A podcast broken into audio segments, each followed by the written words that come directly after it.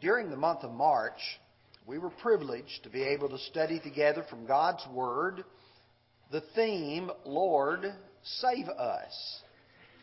During those series of lessons, it was our desire to be able to look at the Scriptures and see how the Lord does save man and all the factors that were involved with asking the Lord to save us.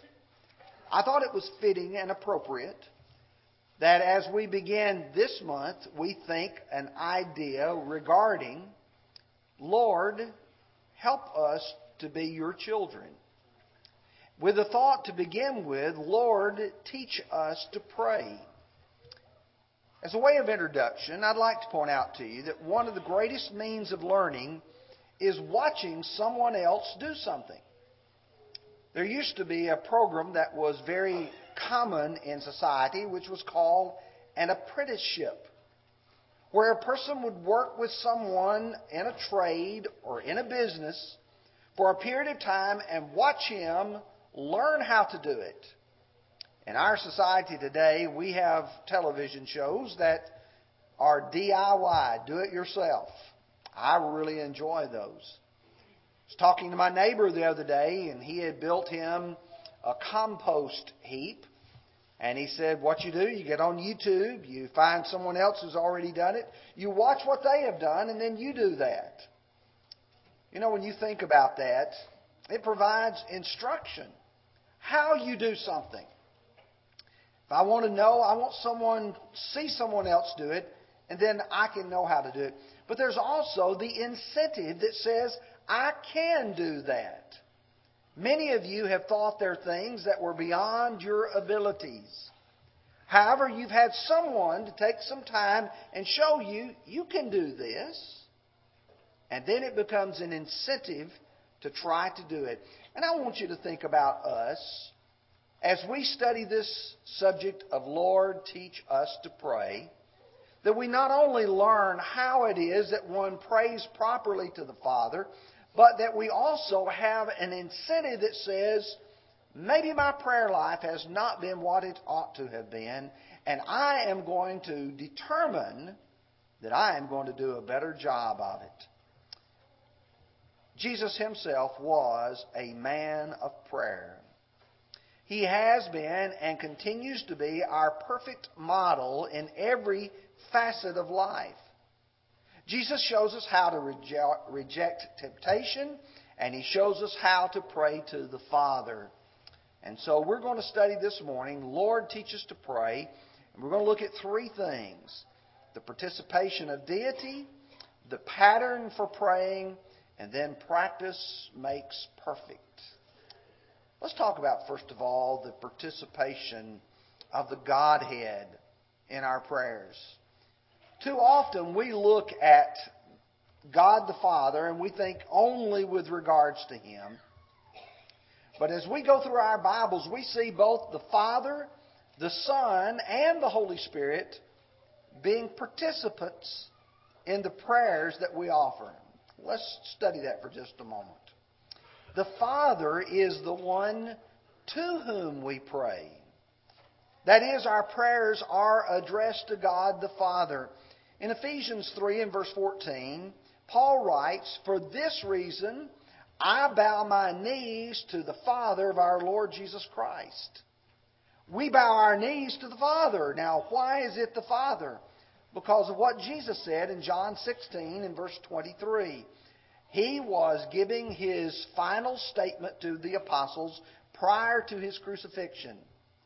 And he says, And in that day you will ask me nothing. Most assuredly, I say to you, whatever you ask the Father in my name, he will give you. Jesus' instruction was is you don't ask me. You ask the Father. He is the one to whom you should pray.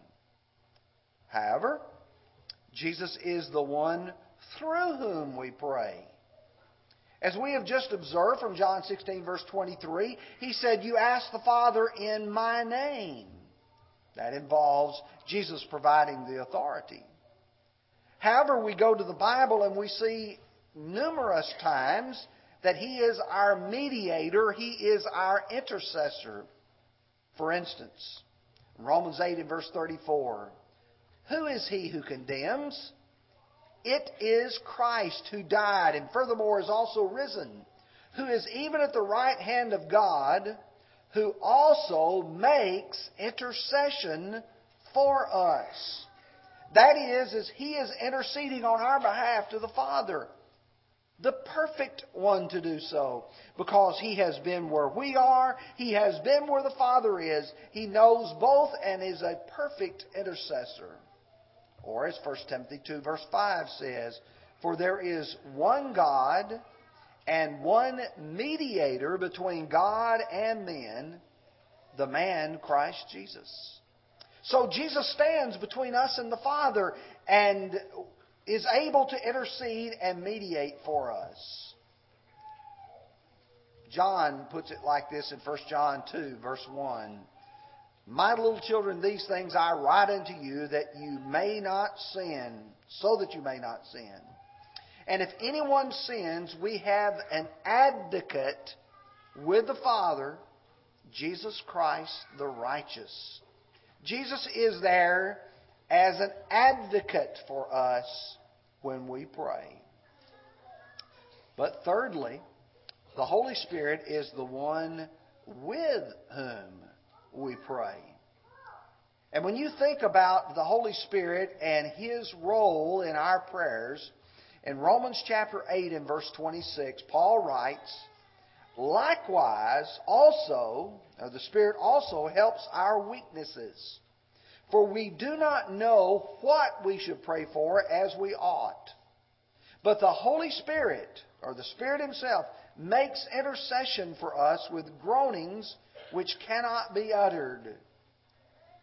That means that as you and I pray, we recognize sometimes our inability to put into words what is within our heart. Have you ever had difficulty in expressing to someone else exactly how you feel? Have you ever had difficulty finding the right words to tell just exactly what you want to say? Why should we suppose that that is any different when we are trying to pour out our hearts to God? Well, what Paul says here is that the Spirit is there to help. Not in the sense of helping us express it, but in the sense of taking what is within our heart and expressing it to the Father. So the Holy Spirit is with us as we pray to the Father in the ability to express to the Father the very thoughts and even the groanings which we cannot utter. But now I want to talk about a pattern for prayer. The disciples of Jesus came to him and said, Lord, teach us to pray. And so the Lord would say, after this manner, or pray like this. And so the Lord gives a pattern. And we want to just take the phrases for just a few moments and explore them and see what the Lord said. Our Father. Our Father. This is like a child petitioning his parent. As a child looks to the Father because of his dependency, looks to the Father and asks for the things that he needs. Listen as we read Matthew 7, verses 7 through 11. Ask, and it will be given to you. Seek, and you will find. Knock, and it will be opened to you. For everyone who asks receives, and he who seeks finds. To him who knocks, it will be opened. Or what man is there among you? who, if his son asks for bread, will give him a stone, or if he asks for fish, will give him a serpent? If then you, being evil, know how to give good gifts to your children, how much more will your Father who is in heaven give good things to those who ask him? A child asks for bread, a child asks for a fish.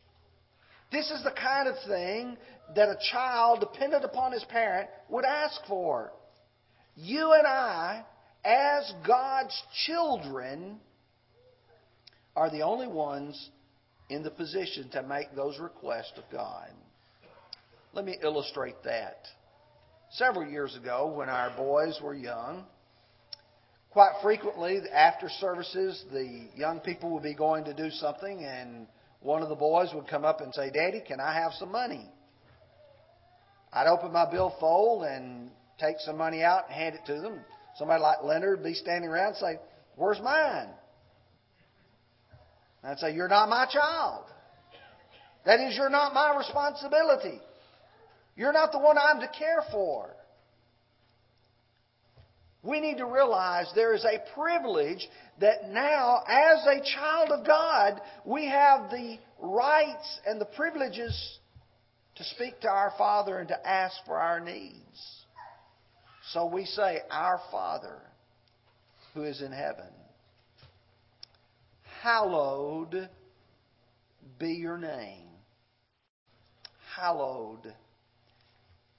I don't know if you realize how important this aspect is within our prayers.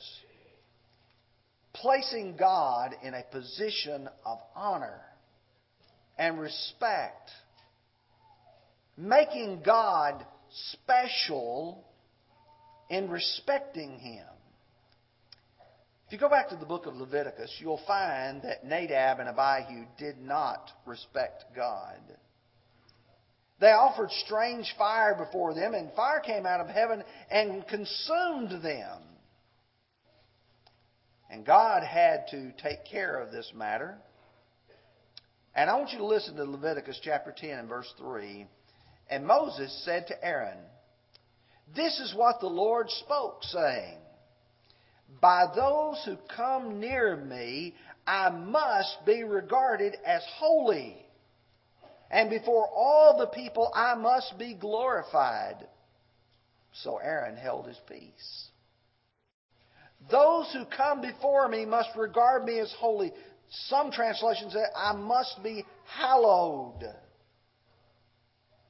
When you and I come before God in our prayers, our prayers ought to respect God in how we speak to Him.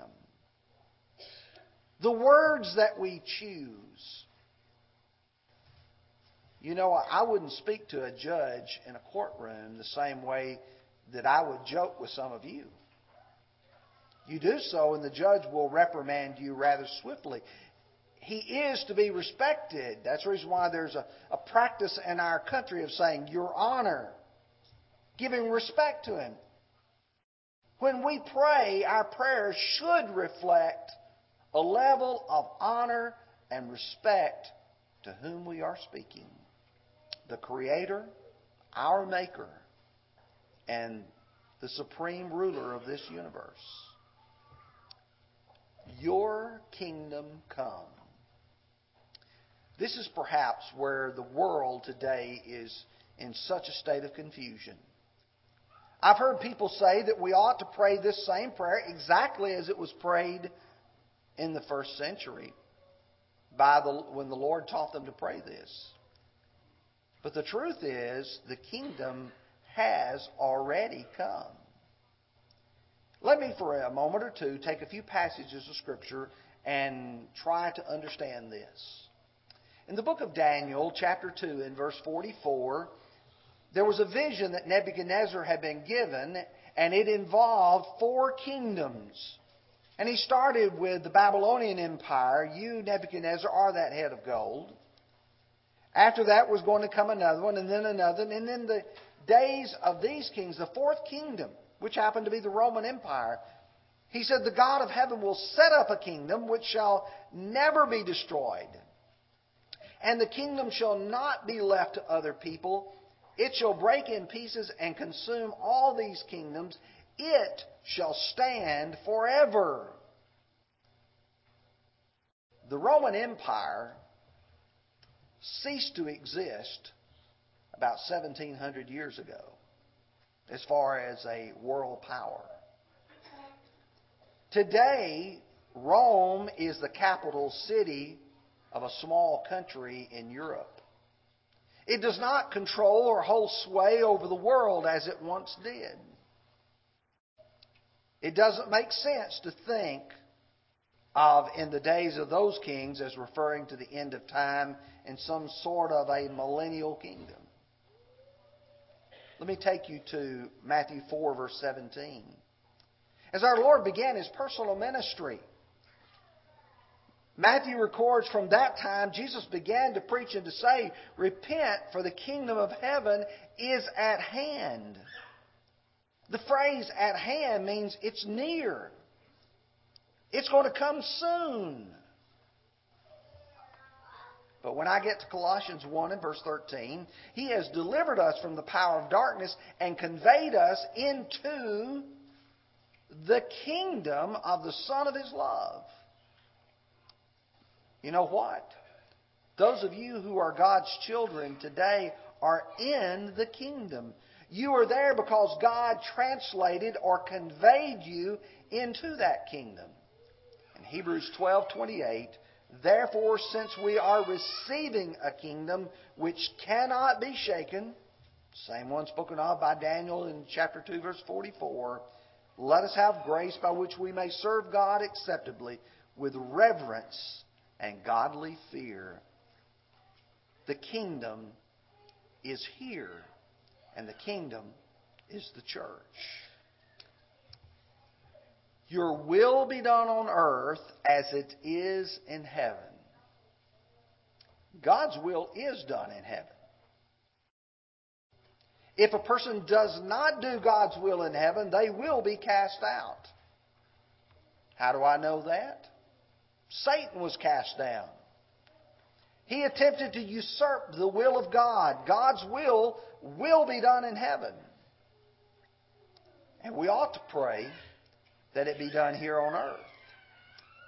Let me explain to you how this might be involved in practicality. In James chapter 4, he discusses going into a city and buying and selling and making a profit. And each of us have our plans for what we want to do in our lives, things we want to accomplish. And James says, instead, you ought to say, if the Lord wills, we will both do this or do that. You see, God expects us to recognize His will in this world and try to live in harmony with it. In Ephesians 6 and verse 6, Paul writes, Not with eye service as men pleasers, but bond servants of Christ, doing the will of God from the heart. We ought to be the kind of people who pray, God, we want your will to take place, and we do it because of God, not because what someone else sees in us or thinks from us. We see it most often in the life of Jesus and should be in our own lives. 1 Peter chapter 4, Peter says, Therefore, since Christ has suffered for us in the flesh, arm yourselves with the same mind. For he who has suffered in the flesh has ceased from sin, that he should no longer live the rest of his time in the flesh for the lust of men, but for the will of God. You look and see what Jesus did. He lived for the will of God.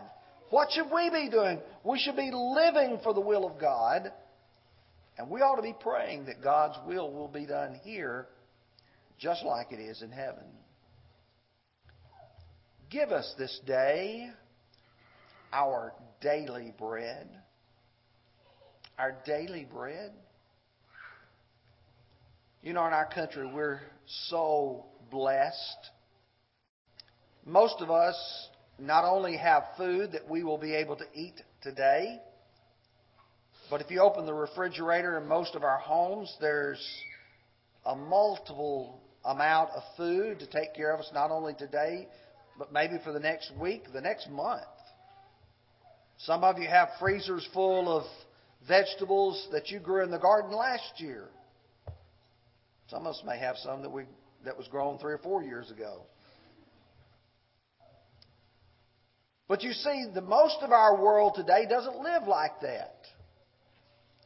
The majority of our world lives from hand to mouth, from day to day, or as we might say it in our society, from paycheck to paycheck. And you know that God, while the children of Israel were in the wilderness wandering, wanted them to be dependent upon Him. And so God provided them bread from heaven. Listen to Exodus chapter 16, verse 4.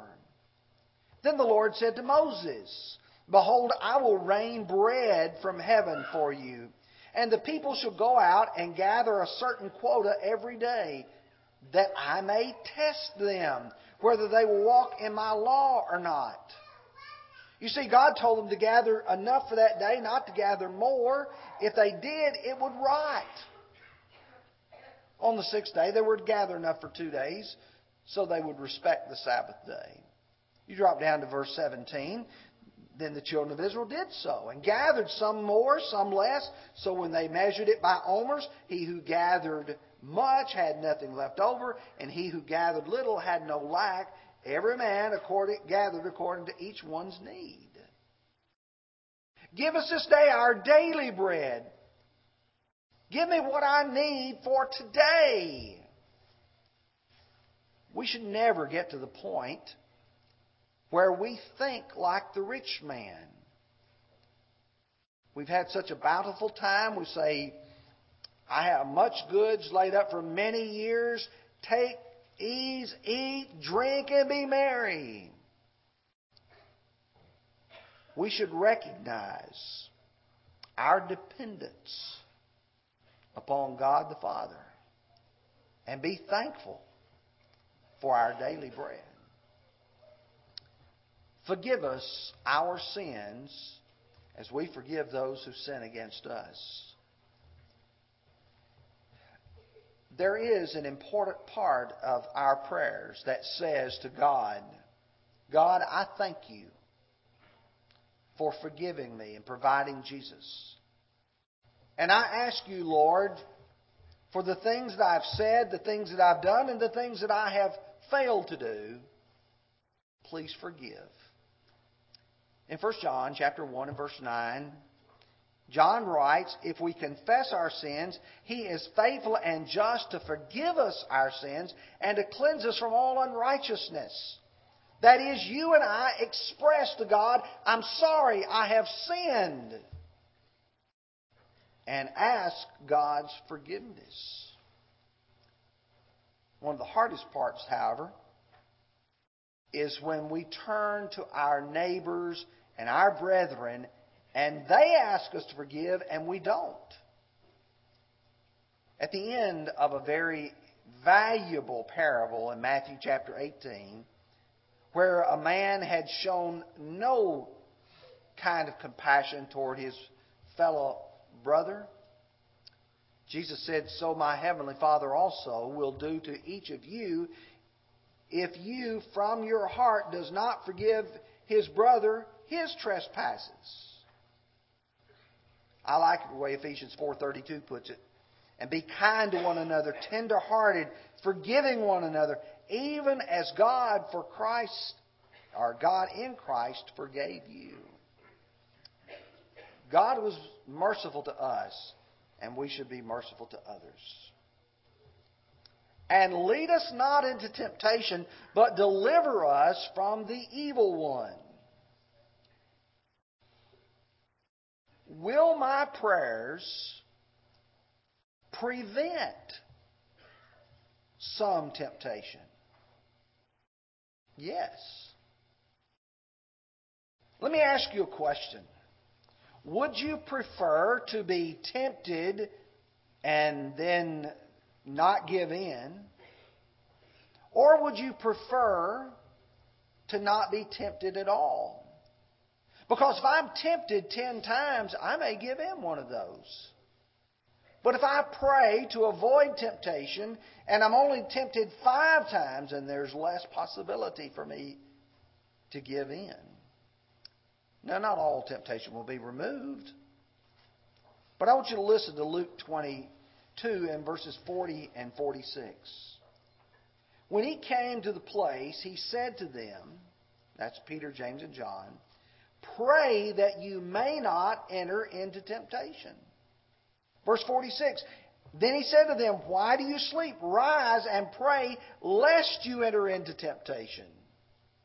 There's something about prayer that affects our being tempted.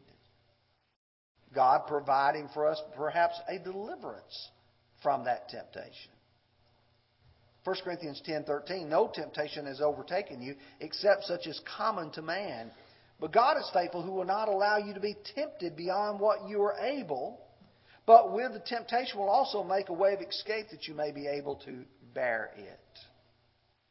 And then 2 Thessalonians 3 3 But the Lord is faithful who will establish you and guard you from the evil one. I can pray to God and say, God, please deliver me from the devil. Deliver me from his temptations.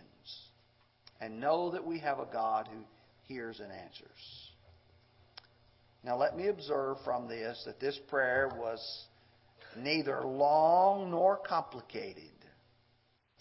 I'm afraid sometimes when we get the idea that we've got to pray, or we need to pray, or we want to pray, that I have to lead a prayer or pray a prayer that is long, that it has to have all these intricacies to it. This prayer is far less than a minute long. And that's the one the Lord taught the disciples to pray.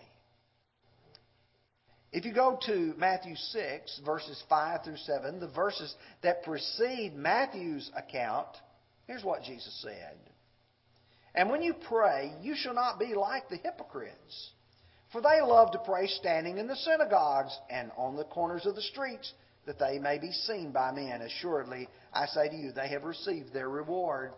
But you, when you pray, go into your room, and when you have shut the door, Pray to your Father who is in the secret place, and your Father who sees in secret will reward you openly. And when you pray, do not use vain repetitions as the heathen do, for they think they will be heard for their many words.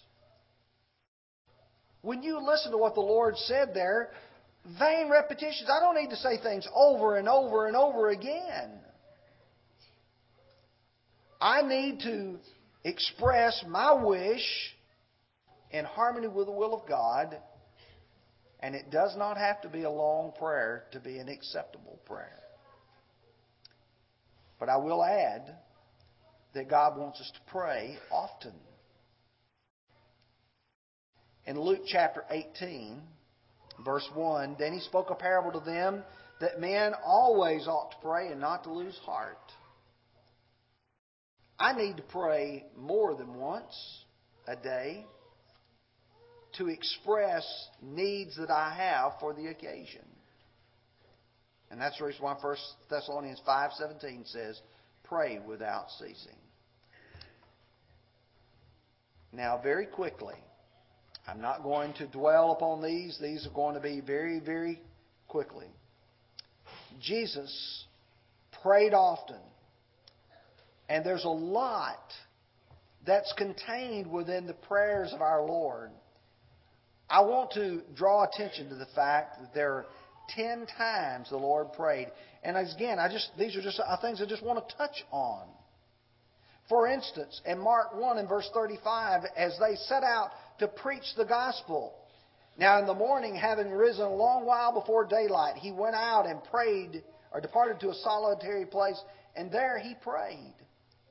Just like he taught in Matthew 6, the prayers that were important to the Lord were ones where he went apart from everybody else. We're going to preach the gospel. Is it great for us to gather together and say a prayer together? Well, most certainly. But I emphasize it's much more important to pray our own prayer privately as individuals. In Luke 6 and verse 12, before choosing the 12, we read in Luke 6 Now it came to pass in those days that he went out to the mountain to pray and continued all night in prayer to God. There was 12 men there.